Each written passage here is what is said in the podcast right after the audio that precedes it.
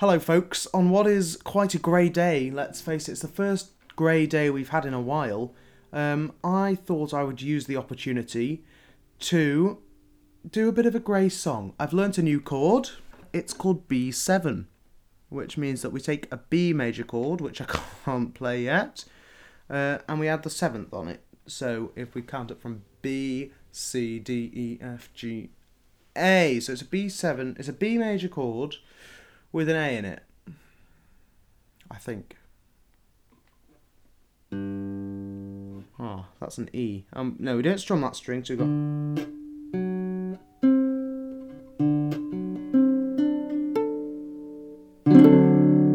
And that's a B7 chord, and that's going to come in handy for this song, which I'm going to do.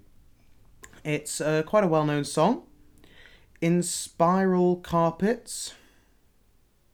I think that's how you say that Inspiral Carpets, in spiral. Anyway, most people just know it as This Is How It Feels to Be Lonely. It starts off with a bit of a, a sort of an arpeggio, which I've not properly taught myself, but I'm just going to have a go at anyway. Oh no. Let's start let's start down a string.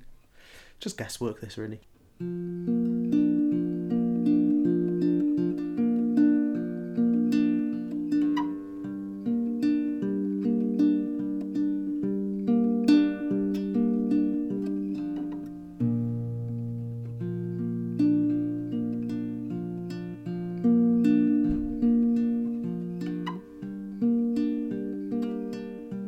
Here we go.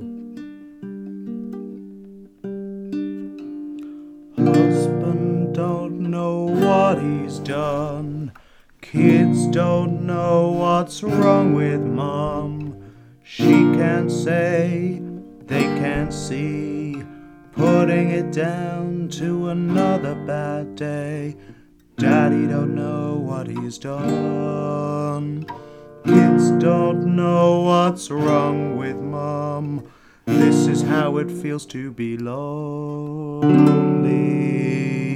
This is how it feels to be small. Oh no, I've gone to the wrong chord. I'll go back to the start of the chorus.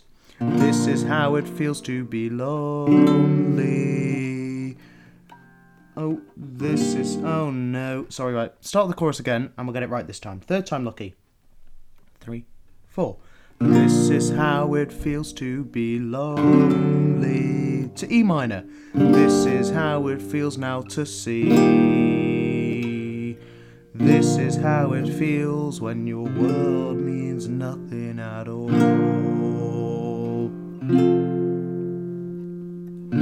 Black car drives through the town.